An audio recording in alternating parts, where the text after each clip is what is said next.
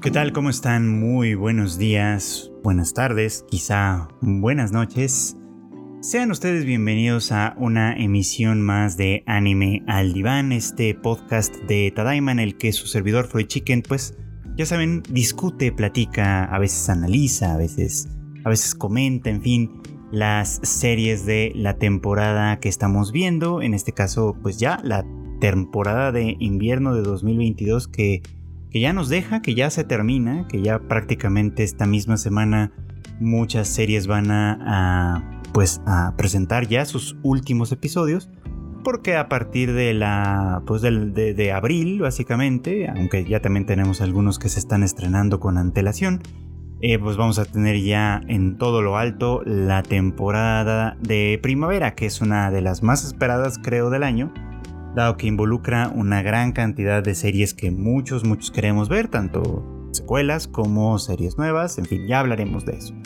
Pero esta vez me gustaría eh, dar algunos comentarios finales de la temporada de invierno, aunque todavía no veo todos los episodios eh, finales, obviamente todavía me faltan varios que van a salir esta semana, etc. E incluso que todavía van a alcanzar a salir la siguiente semana, creo que es un buen momento para hacer un cierre porque eh, el siguiente episodio de este podcast me gustaría más bien dedicarlo a eh, pues un preview, por así decirlo, ¿no? Que esperamos que suceda, qué cosas van a venir en eh, en la siguiente temporada que puedan ser interesantes.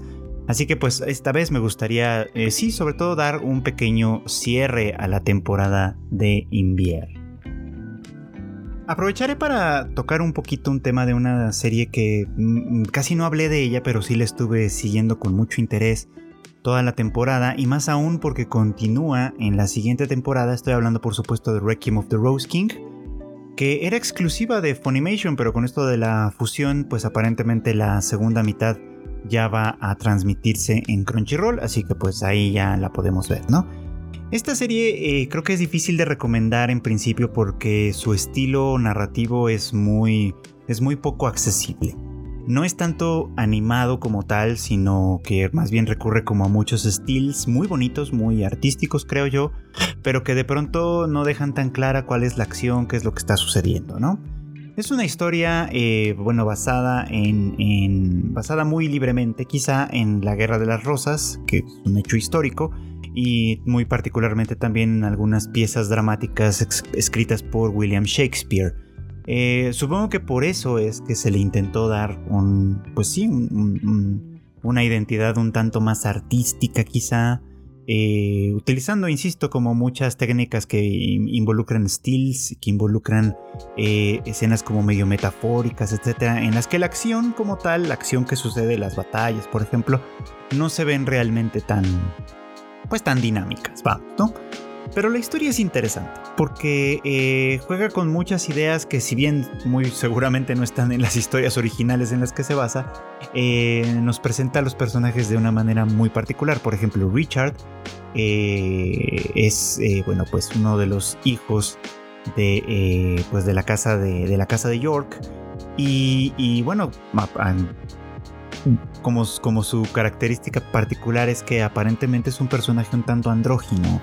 Eh, a menudo no se entiende muy bien si es un chico o es una chica, o, tal vez sea eh, las dos cosas al mismo tiempo, como esto es perfectamente posible, desde luego. Eh, y esto ocasiona, obviamente, que su, su, presencia, su aparición ante distintos personajes se convierte en un drama muy, muy intenso, ¿no? Donde los sentimientos que se desarrollan entre ellos básicamente tienen el poder, el potencial de torcer algunos de los acontecimientos históricos que van sucediendo, por supuesto, ¿no? Eh, Richard pues conoce de manera, eh, pues sí, un poquito como, como accidental a varios miembros de la casa de Lancaster, sus rivales en esta, en esta batalla por el trono de Inglaterra, por supuesto, y, en estos encuentros que muchas veces son muy muy apasionados y que tienen que ver con anhelos que van más en lo profundo que, que, quizá poco tienen que ver con la guerra en sí, pero que son como anhelos personales, por supuesto, implican mucho las relaciones que, pues, que, se, que se suceden a partir de esto. Lo cual a mí me hace eh, pensar muy, muy brevemente quizá en cómo incluso grandes momentos de la historia, grandes eventos de la historia pueden estar alimentados en parte, cuando menos, por motivaciones eh, muy personales, muy íntimas, por supuesto, ¿no? Eh, por ejemplo, digo, el propio Richard es un caso muy muy importante. No les digo más para que si les tienen interés pues le entren a esta historia. Pero el caso de Richard es muy muy importante porque precisamente dada su condición de ser eh, al mismo tiempo hombre y mujer, eh, pero queriendo eh, ubicarse en el espectro masculino de su sociedad, que es el espectro eh, en el que se monta a caballo, se toma la espada, se hace la guerra y se consigue la gloria. No, encuentra en muchas ocasiones que sus sentimientos que rondarían por el espectro femenino de la experiencia, vamos, en esta lógica ¿no? Eh, pues tiene muchísimo que ver con sus acciones y con sus titubeos y con e incluso con la ruptura de algunos de sus ideales, ¿no?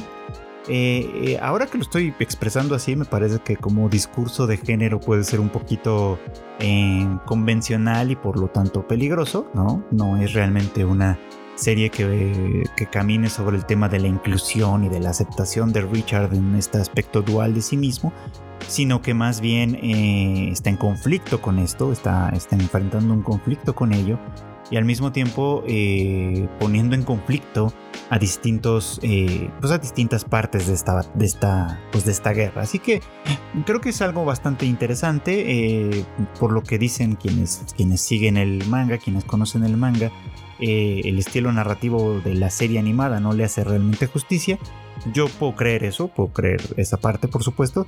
Sin embargo, una vez que uno se va acostumbrando a lo que a, su manera de hacer las cosas, la verdad es que resulta ser algo muy muy interesante y creo que uno le va tomando mucho gusto a varios de los personajes. Así que pues por ahí hay una recomendación adicional de la que sí no no creo haber hablado mucho en este podcast ni en ninguna parte en realidad, pero que pues ahí está disponible también para. Otra de la que casi no he hablado porque mm, creo que fue un poco como una decepción, decepción en el sentido de que esperaba algo más de esto y, lo que entregó pues está entretenido, pero, pero no ha sido la gran cosa. Fue eh, The Genius Princess Guide to Raising a Nation Out of Debt, eh, o El Príncipe Genio, como le conocemos.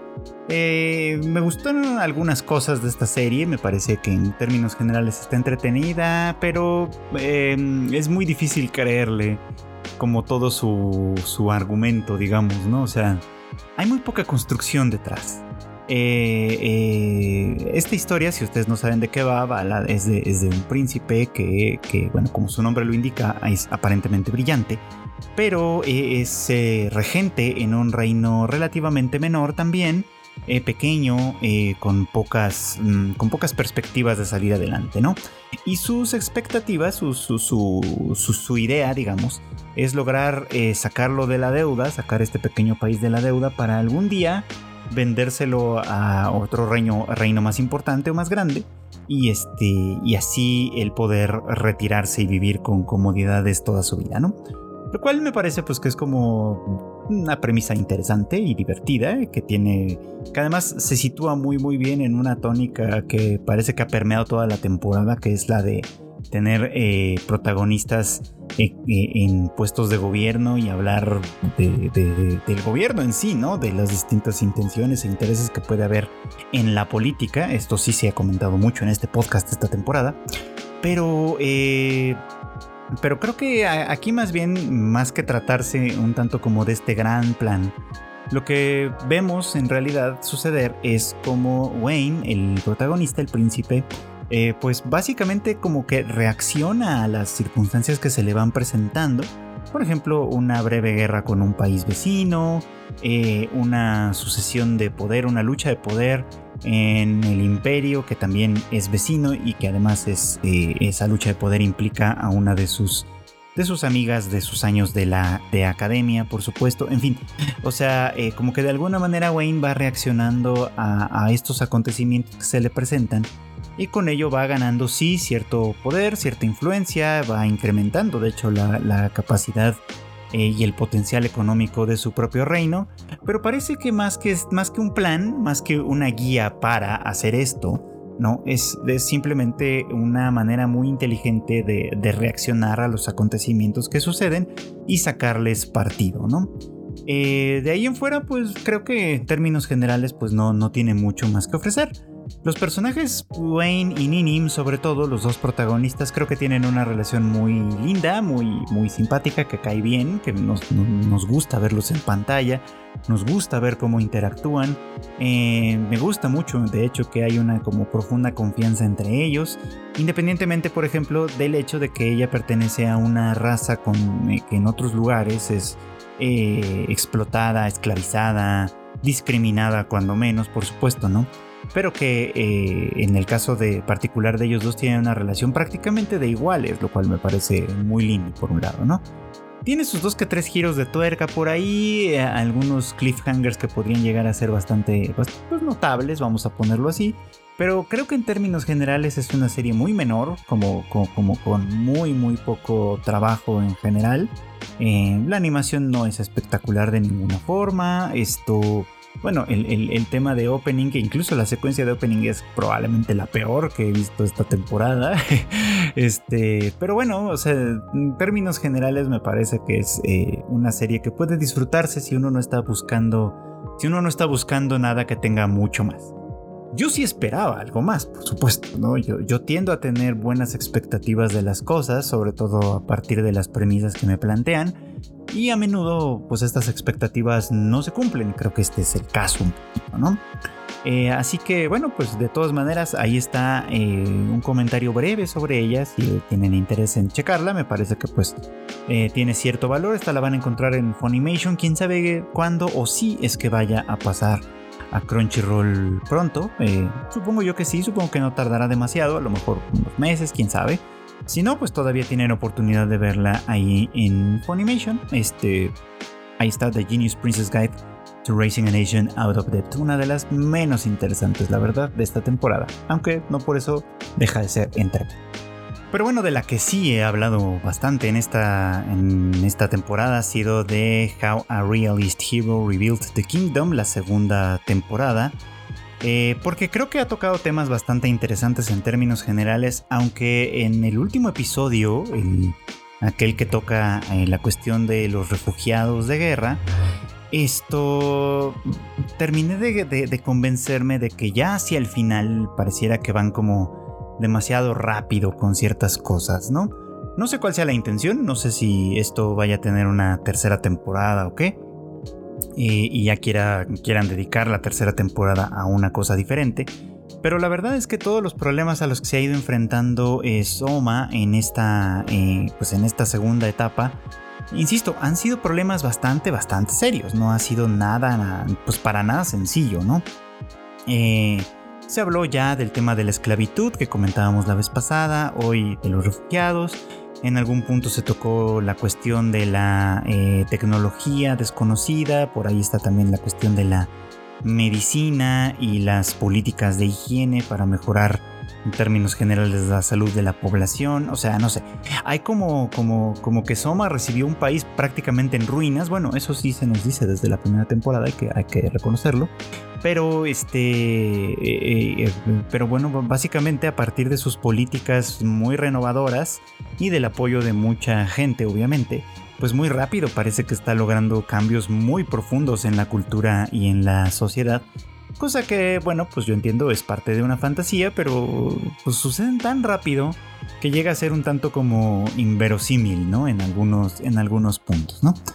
Insisto, lo que me parece interesante a final de cuentas, y creo que eso sigue siendo rescatable, es que eh, los temas de hecho los toca cuando menos, ¿no? Eh, ya habíamos mencionado, por ejemplo, que cuando habla de cuando llegan a la, cuestión de la esclavitud, eh, Soma reconoce que es un tema que no se puede eliminar tan a la ligera, no se puede declarar abolida la esclavitud de manera inmediata, ¿no? y con ello pues sienta un punto importante, ¿no? Este, que, debería ser objeto de reflexión, de profunda reflexión entre quienes vemos anime y estas cosas, sobre todo entre quienes vemos este anime, ¿no? Y es que eh, pues la esclavitud realmente nunca se abolió como tal, ¿no?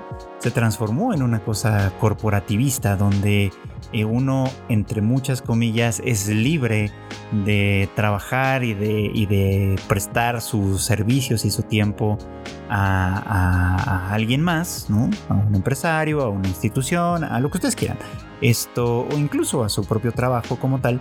Y así este, ganarse la vida, como, como, como decimos coloquialmente, ¿no? Porque la vida es algo que no eh, a lo que no tienes derecho de antemano, aunque las constituciones y las declaraciones de derechos humanos digan que sí, ¿no? La vida es algo que te tienes que ganar y te tienes que ganar trabajando, ¿no? Entonces, este, bueno, pues de ahí se justifica básicamente, ¿no? Y creo que Soma en aquel episodio lo pone en términos muy, muy claros, ¿no? No se puede abolir la esclavitud como tal porque eh, cambiar el sistema por completo por algo diferente, este, imaginario en este punto, porque no tampoco hay ninguna propuesta ahí, eh, pues es imposible, ¿no? Vamos a tener que mantener la estructura social casi sin cambios, casi sin cambios, pero dándoles a los trabajadores la libertad de escoger, pues, para quién trabajar. Supongo que hasta cierto punto, claramente, ¿no? Porque ahí ya entran cuestiones como el tema de la plusvalía, que es de hecho lo que este chico esclavista que, sale en ese episodio de alguna manera adelanta, ¿no? Eh, darles plusvalía a, sus, em, a sus esclavos para, para, ofrecerlos, para poder ofrecerlos a mejores postores en un momento dado, ¿no? Eh, lo cual ya lo había comentado antes, pues es un tácito reconocimiento de cómo son las cosas, ¿no? Sea, el, mundo corporativo en realidad, pues es una forma un poquito más sofisticada de esclavitud, ¿no? Hay ciertas libertades, hay ciertas, hay ciertas ventajas al respecto, pero en sí solo es la evolución del mismo sistema, ¿no? Pasa algo muy semejante con el tema de los refugiados que se trató en el capítulo anterior, ¿no? De hecho, Soma solamente visita un campamento de refugiados y nos da a entender como que resolviendo el asunto en ese campamento se resuelve todo el problema de los refugiados.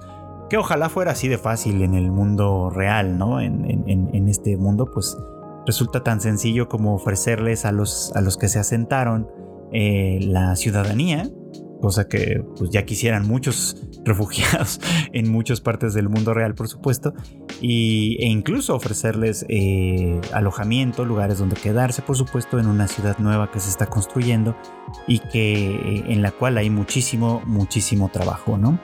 Eh, insisto que esta manera de ponerlo es bastante somera e idealista, desde luego, porque todas estas cosas sí se hacen, solo que no de una manera tan linda como esta, ¿no?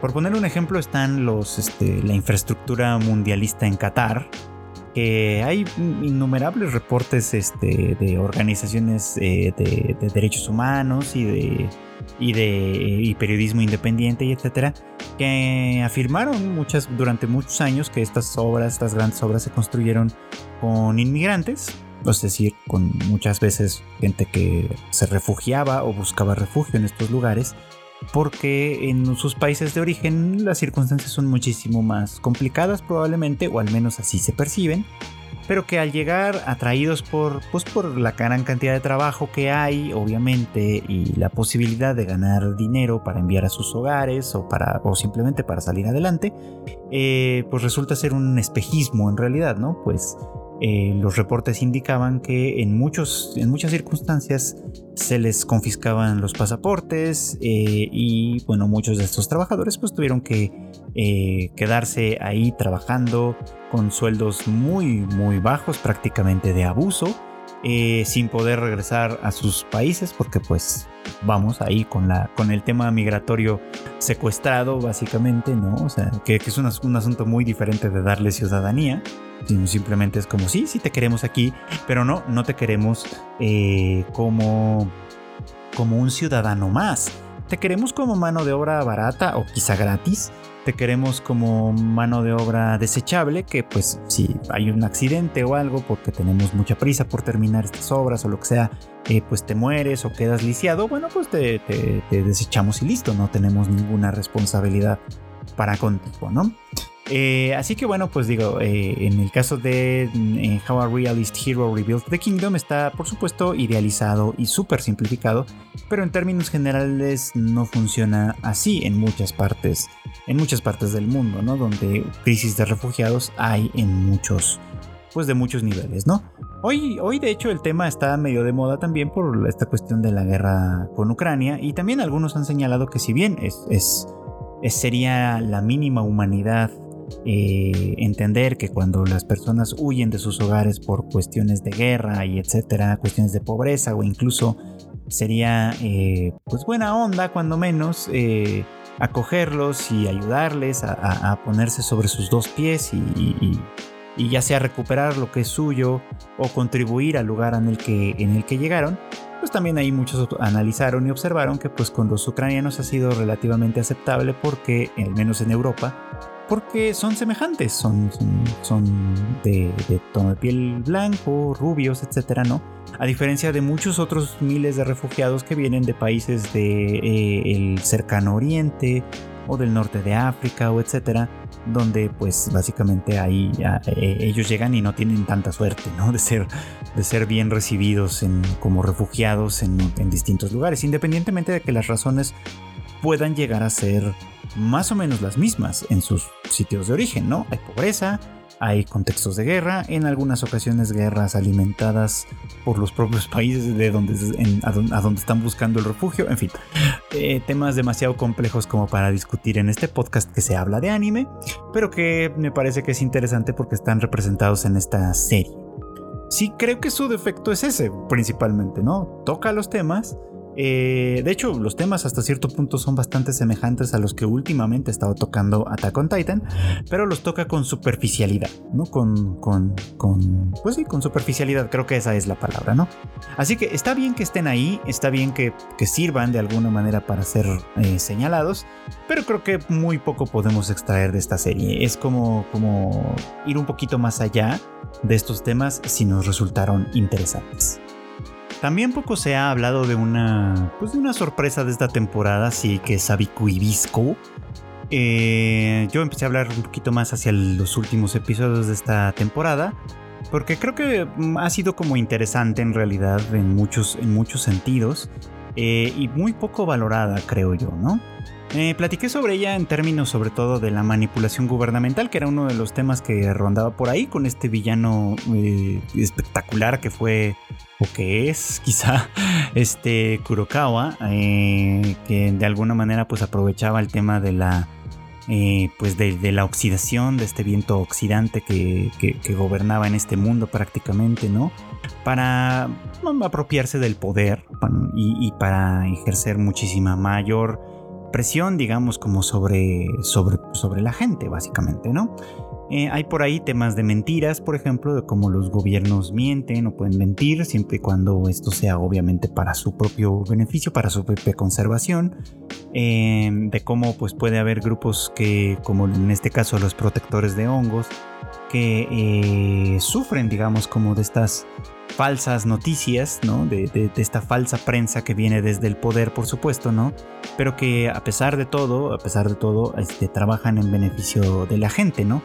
Eh, una forma un tanto romantizada de lo, que, de lo que en otras condiciones podría considerarse como terrorismo, por supuesto, ¿no? Digo, por ahí dicen los especialistas en el tema que el terrorismo es un, bueno, los terroristas son son villanos en un, lugar y héroes en otro, por ejemplo, ¿no? Entonces, bueno, pues aquí creo que eso queda bastante, bastante claro, ¿no? Cuando los protectores de hongos este, atacan en algún lugar, ¿no? Eh, pueden ser vistos como terroristas desde el punto de vista del establishment, pero para quien conoce un poco como mejor las condiciones y las circunstancias, pues puede darse cuenta que en realidad son los que están tratando de salvar a la gente, de encontrar una cura definitiva al tema de la oxidación, ¿no? El problema es que obviamente pues aquí en esta serie el gobierno, en este caso representado por Kurokawa, el gobierno no quiere que este problema se resuelva definitivamente y uno pensaría, ay, o sea, ¿por qué un gobierno no querría que un problema social, un problema se? Se resuelva? Bueno, pues porque básicamente es un problema que le conviene, es un problema que le, le da más poder que le mantiene eh, en su posición indiscutible e incuestionable y que eh, por supuesto hay que, hay que proteger esa, eh, esa condición, por supuesto, ¿no? yo había hecho el símil un poco como con la pandemia, no tratando de convencerlos a ustedes de que la pandemia en realidad fue una cosa planeada, ni mucho menos. No, la pandemia, en todo caso, pues muy probable es un efecto de, de algo, un proceso pues más o menos natural, que además pues, se, se, hace mucho más grande y mucho más extensivo con nuestra propia actividad como, como seres humanos, ¿no? Por, con nuestra propia actividad socioeconómica. Eso es lo que la ha agravado todavía más y, la, ha hecho que perdure todavía más. Eh, no tanto que su origen fuera algo como planeado como tal. Pero sí, eh, con muchas, como muchas desgracias humanas, como, como las enfermedades, las pandemias, pues, la guerra, la pobreza, etcétera, son problemas que de alguna manera eh, los gobiernos deberían intentar resolver. Se supone que para eso están, se supone que esa es su función, pero que en vez de buscarles soluciones y, de aplicar las políticas pertinentes para resolverlos, lo que hacen muchas veces es aprovecharse de ellos, ¿no? y sacar de, y sacar la mayor tajada posible de este tipo de problemas, que es exactamente lo que pasa en Sabikui Visco. Entonces, bueno, pues este par de, protagonistas que tenemos en Visco y en Milo, eh, pues emprenden esta, esta pues esta cruzada, ¿no? Primero para descubrir la verdad, una verdad que ellos desconocen en un, primer momento, y segundo para revertirla, pues porque son personas que confían en que eh, la gente tiene derecho a conocer la verdad y tiene derecho, por supuesto, a rebelarse contra estos, contra estos gobiernos opresores y vivir una vida eh, sin temor, por ejemplo, ¿no? En este caso, al óxido. Eh, ese argumento me parece que está interesante y en términos generales muy bien llevado. Eh, además de que las decisiones estéticas, la construcción de su mundo, los personajes, todos son bastante atractivos y divertidos. Eh, vamos, o sea, hay peces, cardúmenes de peces voladores, un, cangrejo gigante o langosta, no, cangrejo, un cangrejo gigante. En fin, o sea, la, parte de acción y la parte estética de esta serie es extraordinariamente buena. Creo que lamentablemente el póster no, el póster no, no, le hace justicia y, y creo que por ahí pues resulta muy poco atractiva. Pero sí es algo a lo que, a lo que valió la pena seguir. Todavía me falta un episodio más que sale la siguiente semana. Pero por lo menos hasta el momento valió la pena seguirla y creo que es una de las grandes recomendaciones, una gran sorpresa que tenemos esta temporada. Así que pues, si están buscando algo distinto que ver, pues échense Sabiku y Visco que anda por ahí en Crunchyroll. Otra que pasó muy por debajo del radar fue Police in a Pod, creo que muy poca gente la vio, a muy poca gente le interesó. Y a mí me parece bastante, pues bastante notable, tengo que decírselos, ¿no? Si ustedes escucharon el capítulo anterior de este podcast, recordarán que pues en realidad lo dediqué a, esa, a esa serie, ¿no? A, a, a Police in a Pod. Eh, que cuenta la historia entre comillas verídica, voy a decirlo entre comillas porque constantemente se nos aclara que en realidad es ficción, de un par de mujeres policías que pues trabajan en un barrio normal, regular de Tokio. De Tokio creo que sí era, ¿no? Bueno, si no, si no es de Tokio, de alguna zona aparentemente cercana, no sé, el, lugar sí es imaginario, vamos. Supongo que para no meterse en problemas y que las circunstancias a las que se enfrentan pues son lo que podríamos llamar del orden menor, del orden público digamos, pero menor. No estamos lidiando tanto con criminales eh, como tal, como asesinos, ladrones, eh, eh, cosas así, aunque sí aparecen algunos, sino más bien con problemas que van del índole, de la índole civil, ¿no? Este, y, notamos por ejemplo cómo los civiles en muchas ocasiones tienen problemas que que reflejan o que pueden reflejar las, las, eh, pues sí, las problemáticas sociales que no son como tal criminales, ¿no? Eh, en aquel episodio hice un símil con el concepto del crimen que se manejaba en Psychopaths, ¿no? Con el tema del crimen como un síntoma de enfermedad social y por lo tanto como un síntoma de enfermedad eh, pública, ¿no? De salud pública, digamos, ¿no? Eh, aquí pasa un poquito como lo mismo, pero puesto en términos, no en esos términos, desde luego, ¿no?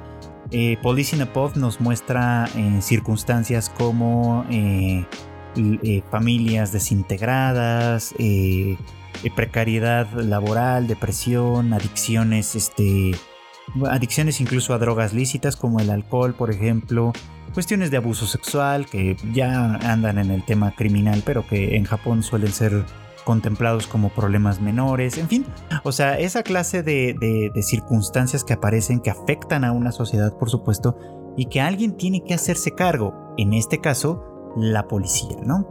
Entonces, por la vía de, estas dos chicas, de Kawai y Fuji, eh, que son además mujeres, ¿no?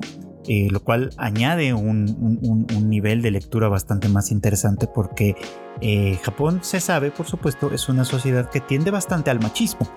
y que por lo tanto pues ser una mujer y más ser una mujer en una posición de autoridad eh, gubernamental, por ejemplo, no es lo mismo que ser un hombre en esa misma posición, ¿no? La comparación que hay entre estas dos chicas y sus dos compañeros de la, de la sección de investigación criminal, por ejemplo, ¿no? Es bastante constante. Y se ve que aunque ellos también la pasan muy mal y tienen circunstancias difíciles por, por cuestiones eh, de su trabajo, por supuesto, son particularmente diferentes a las que enfrentan las chicas eh, incluso haciendo más o menos el mismo trabajo y, incluso compartiendo muchas veces operaciones en conjunto.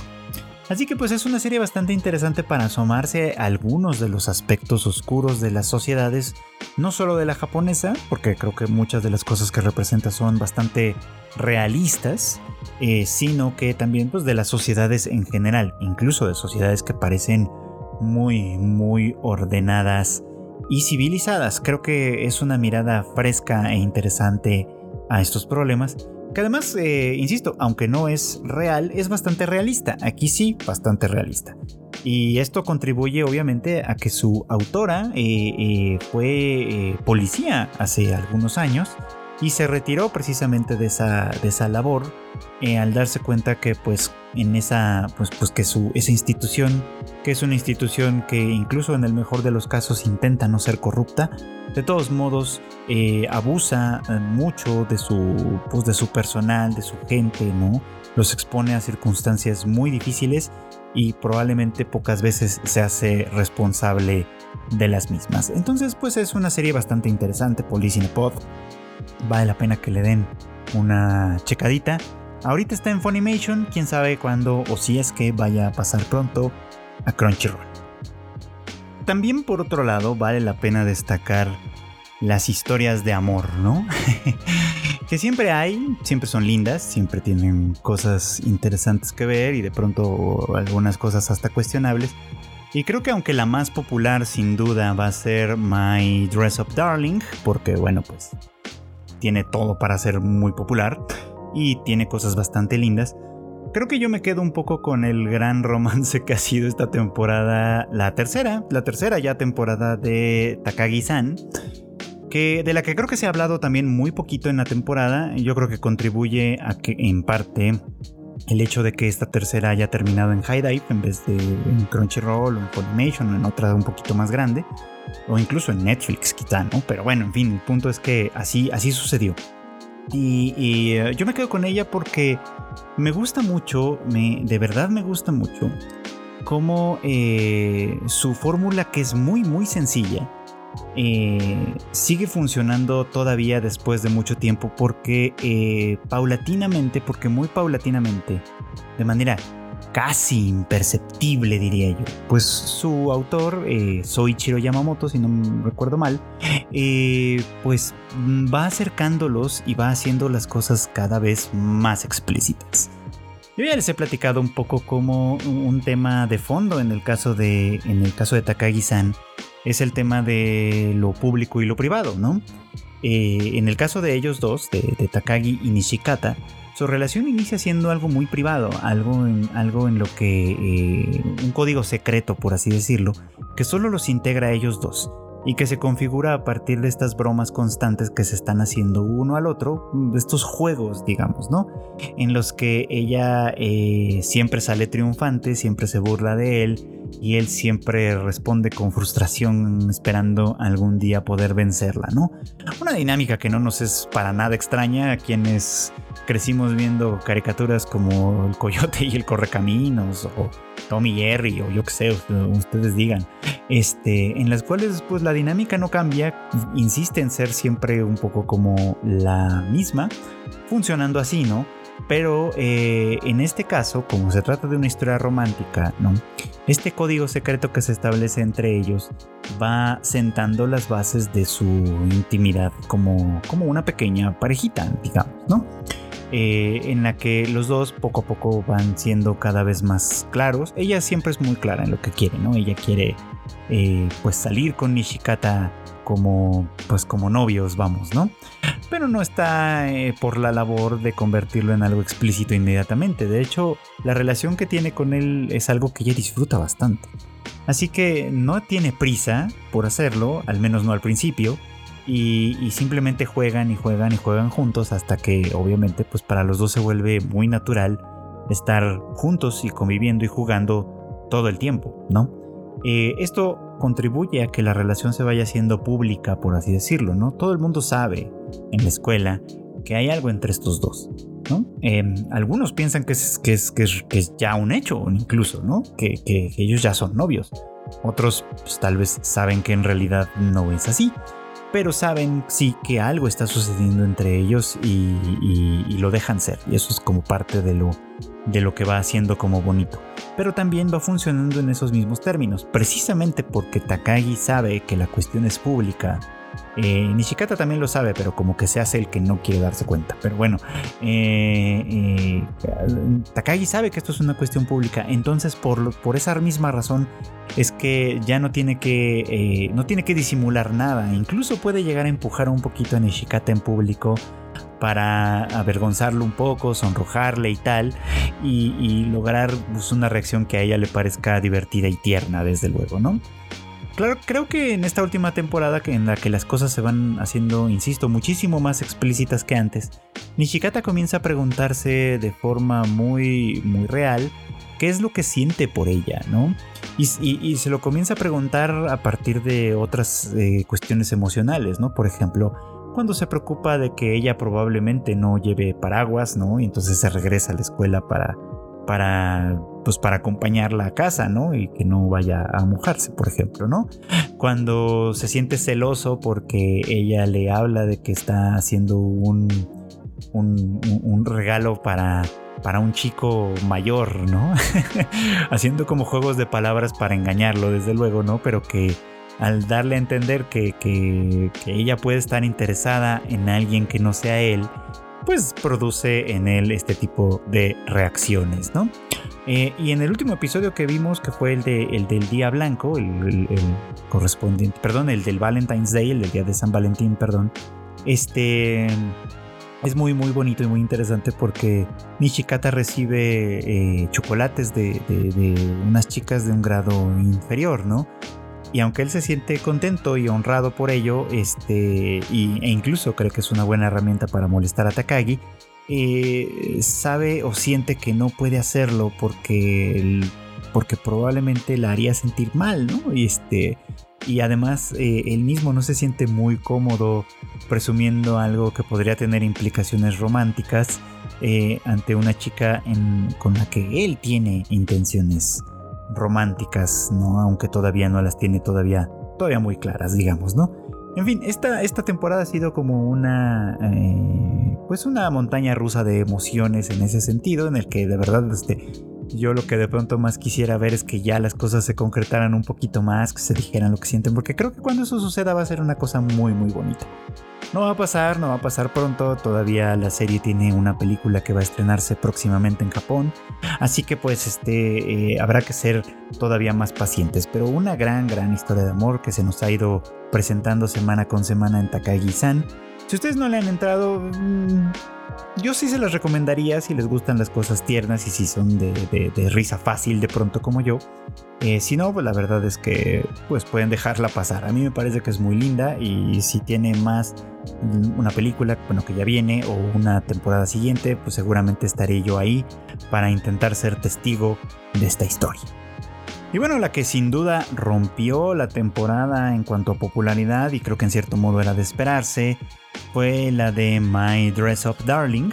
Eh, una serie de la que también se ha hablado bastante en este podcast, creo yo. Eh, eh, y, de hecho, una de las primeras cosas que dije parece que se está un poco como cumpliendo, al menos en términos de lo que nosotros vemos como espectadores.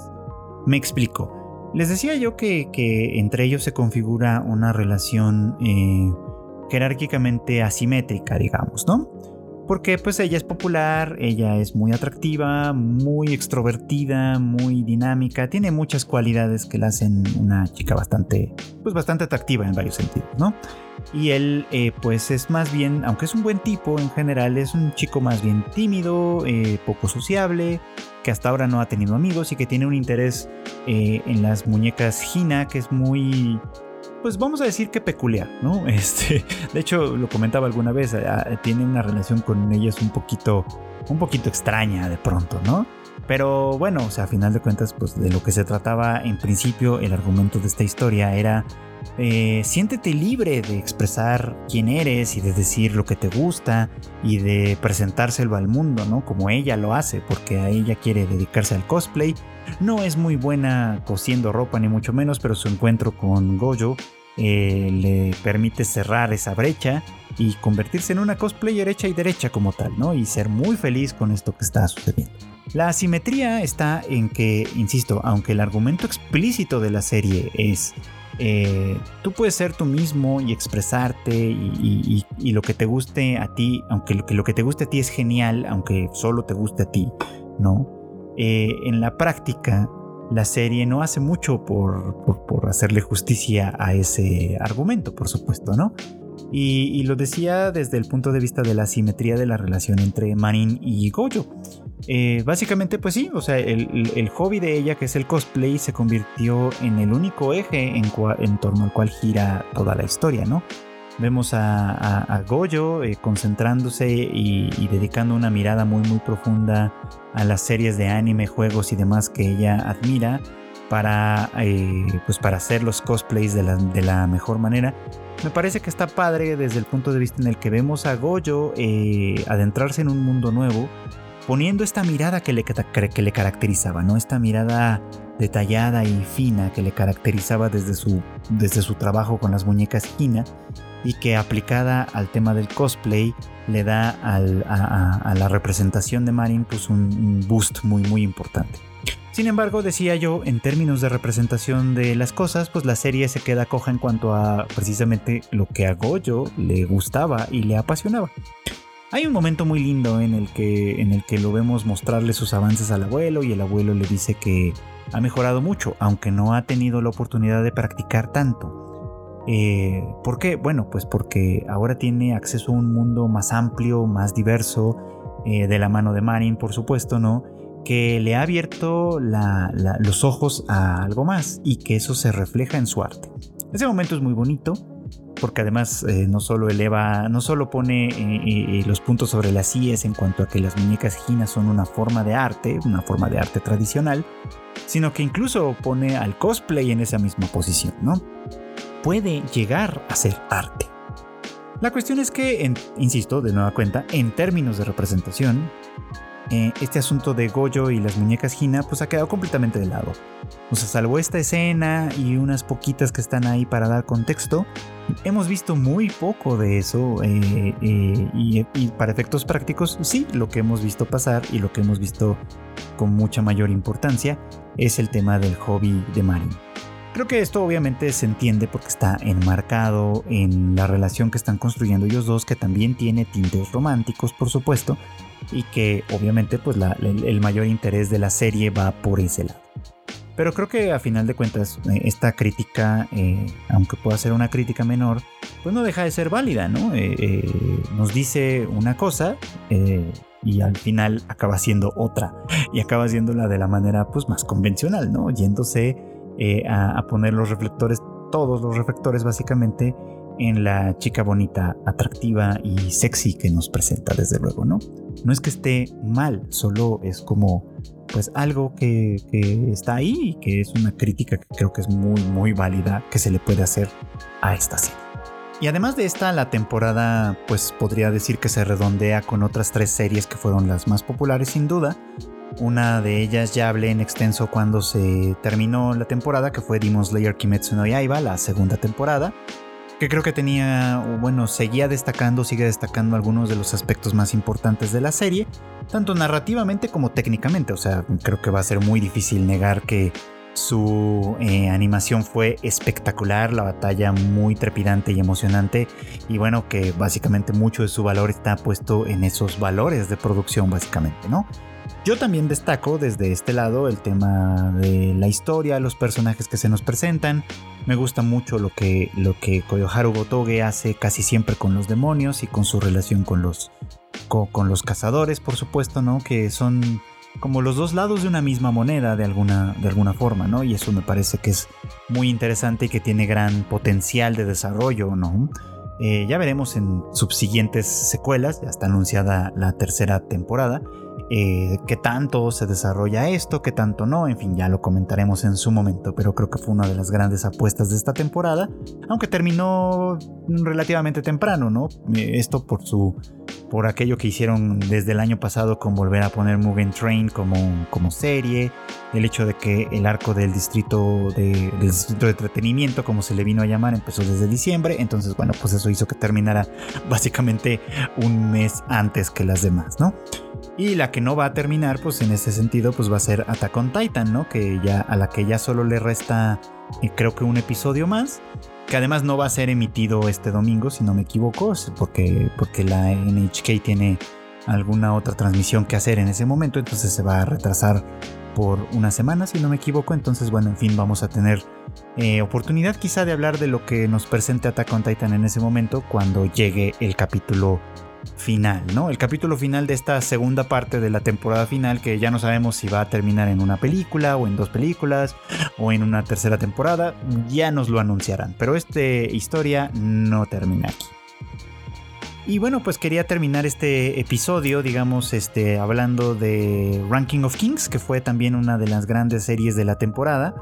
Eh, viene en realidad construyendo grandes cosas desde la temporada pasada. Recordemos que esta se estrenó en otoño de 2021 y vino a abarcar también el invierno de 2022 con este arco muy muy interesante en el que Miranjo finalmente toma el control del reino, eh, revive al rey Bose ocupando el cuerpo de Daida, del príncipe Daida, y Boji, eh, pues ahora sí que recién egresado de su entrenamiento con el príncipe Despa, pues regresa para, para tratar de recuperar el reino, el reino de su padre, pues, ¿no? Con la ayuda de pues, un montón de gente que se le fue sumando, empezando por el buen Kage y siguiendo con, y siguiendo pues con básicamente el ejército del inframundo, Domas, Dorche, en fin, como toda la gente que, que estuvo ahí al lado de su padre Bose y que eh, de buenas a primeras pues también de pronto se encontraron con esta crisis y además con una crisis de lealtades, ¿no? En la que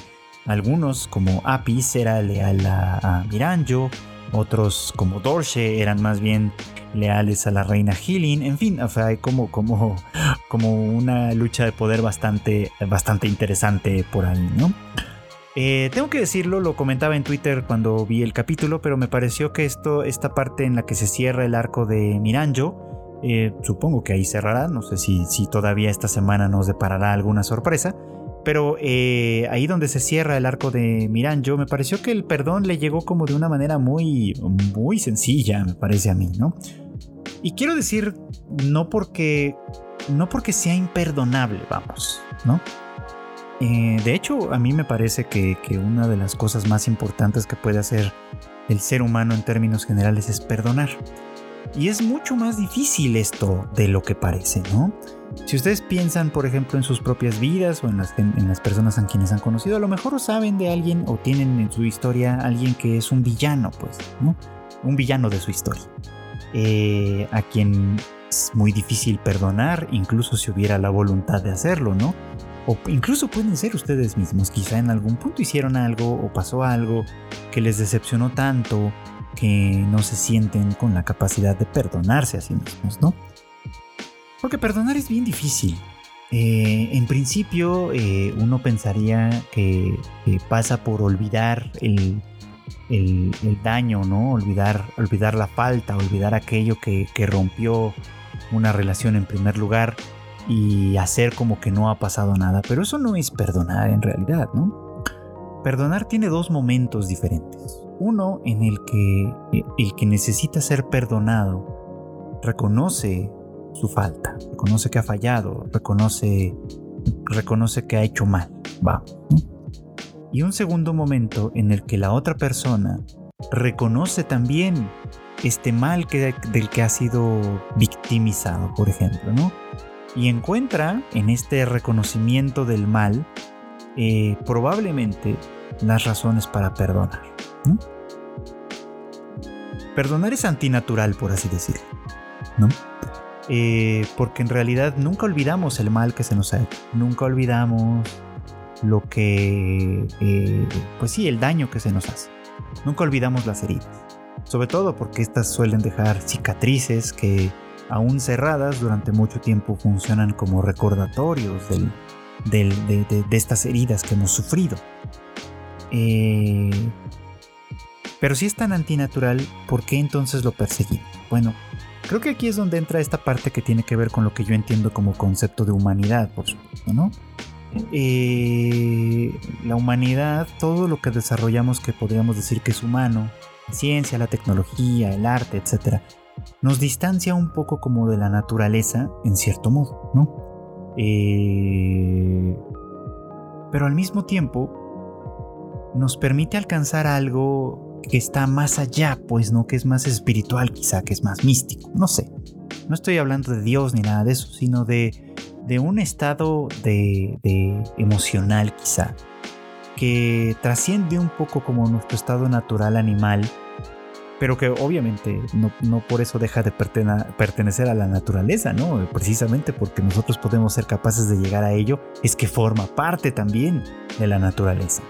Me estoy haciendo bolas quizá, pero lo que quiero decir con esto, en, resumen, en muy apretado resumen, es que perdonar va en contra en realidad de, todo lo que sería eh, básico y estándar y natural, ¿no?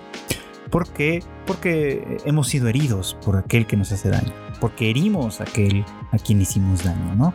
Porque probablemente lo volveremos a hacer en algunas circunstancias, ¿no? Y sin embargo,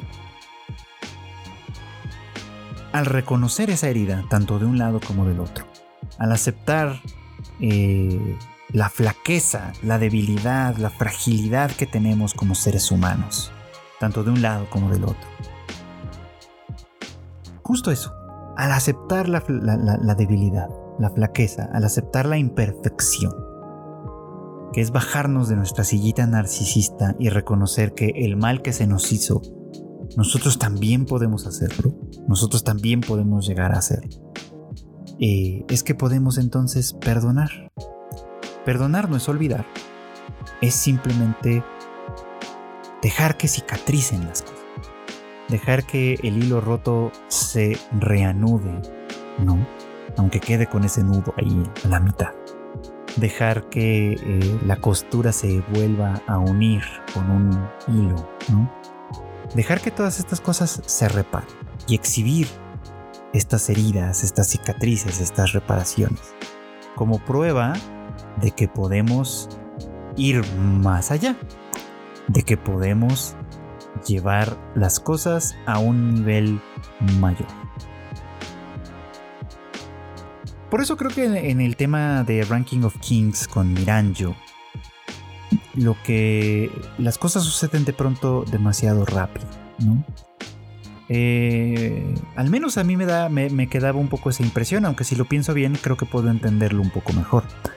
Eh, por un lado está el tema de que conocemos su historia, ¿no? Su historia trágica en la que su, familia, su mamá, su pueblo fue traicionado, eh, fueron, abusaron de ellos, los exterminaron, etc y ella fue la única sobreviviente quizá, ¿no? De, este, de esta tragedia, ¿no? Eh, como eh, el rey Bose, eh, antes de convertirse en rey, pues se dedicó, abocó su vida a criarla, a, mantenerla con vida, buscando que ella volviese a sonreír. Sin embargo, parece que su momento más feliz en la vida fue justamente ese. Pero Bose quería algo más. Bose quería convertirse en el hombre más fuerte del mundo, ¿no? Y para ello se necesitaba algo más que entrenamiento, algo más que fuerza, algo más que todo eso, ¿no? Y es Miranjo quien, eh, movida por el amor que siente por Bose, le da la clave para conseguir su deseo, para obtener su deseo, ¿no? Eh, en, esta, en, este, hecho, eh, Miranjo traiciona la promesa que alguna vez le había hecho al pequeño demonio, por supuesto, ¿no? Y además, eh, en esta inmadurez tanto de Bose como de ella, pues, pues logran conseguir su deseo solo para encontrarse con que es también una maldición. Y ella, que, que pareciera que no es capaz de perdonarse a sí misma, y quiere regresar a un estado anterior de las cosas en el que solo eran ella y Bose, ¿no? Eh, pues urde un plan terrible y complicado, ¿no? Para, para, para, devolver a esto, ¿no? Por eso decía que la lista de crímenes que, que, Miranjo comete en este sentido es bastante compleja y por eso es que es difícil de perdonar porque implica a demasiadas personas.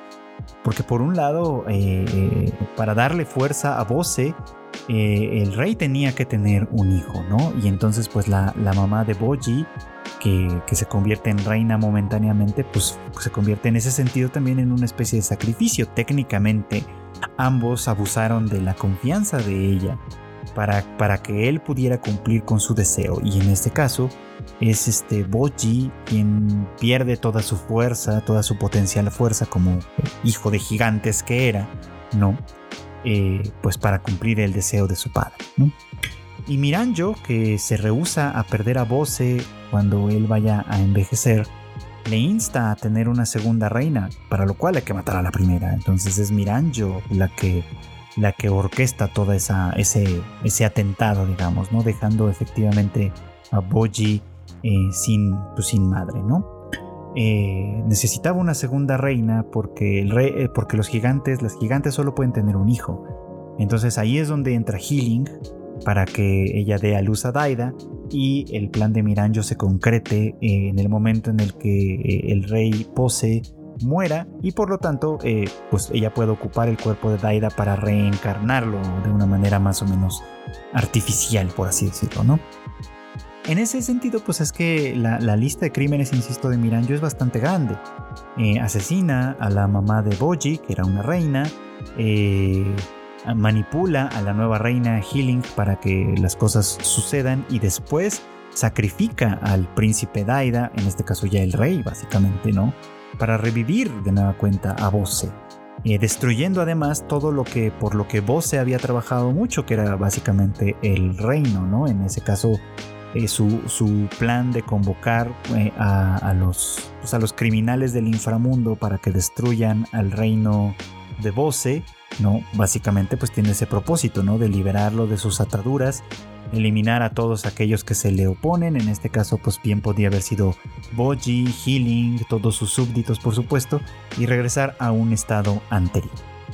Entonces, digamos que esa, eh, todo este plan de, Miranjo, que pues que tenía ese propósito como tal, que era un propósito sumamente narcisista, que, que no le permite aceptar que el tiempo avanza, los sentimientos cambian, y ella tenía que cambiar con esos tiempos, la mantiene como fijada en ese, en ese terreno, pues desde ese lugar la hace difícil de perdonar, por supuesto, ¿no? Porque son muchas las personas que tienen que perdonarla, no nada más Daida, que es el primero en hacerlo, ¿no?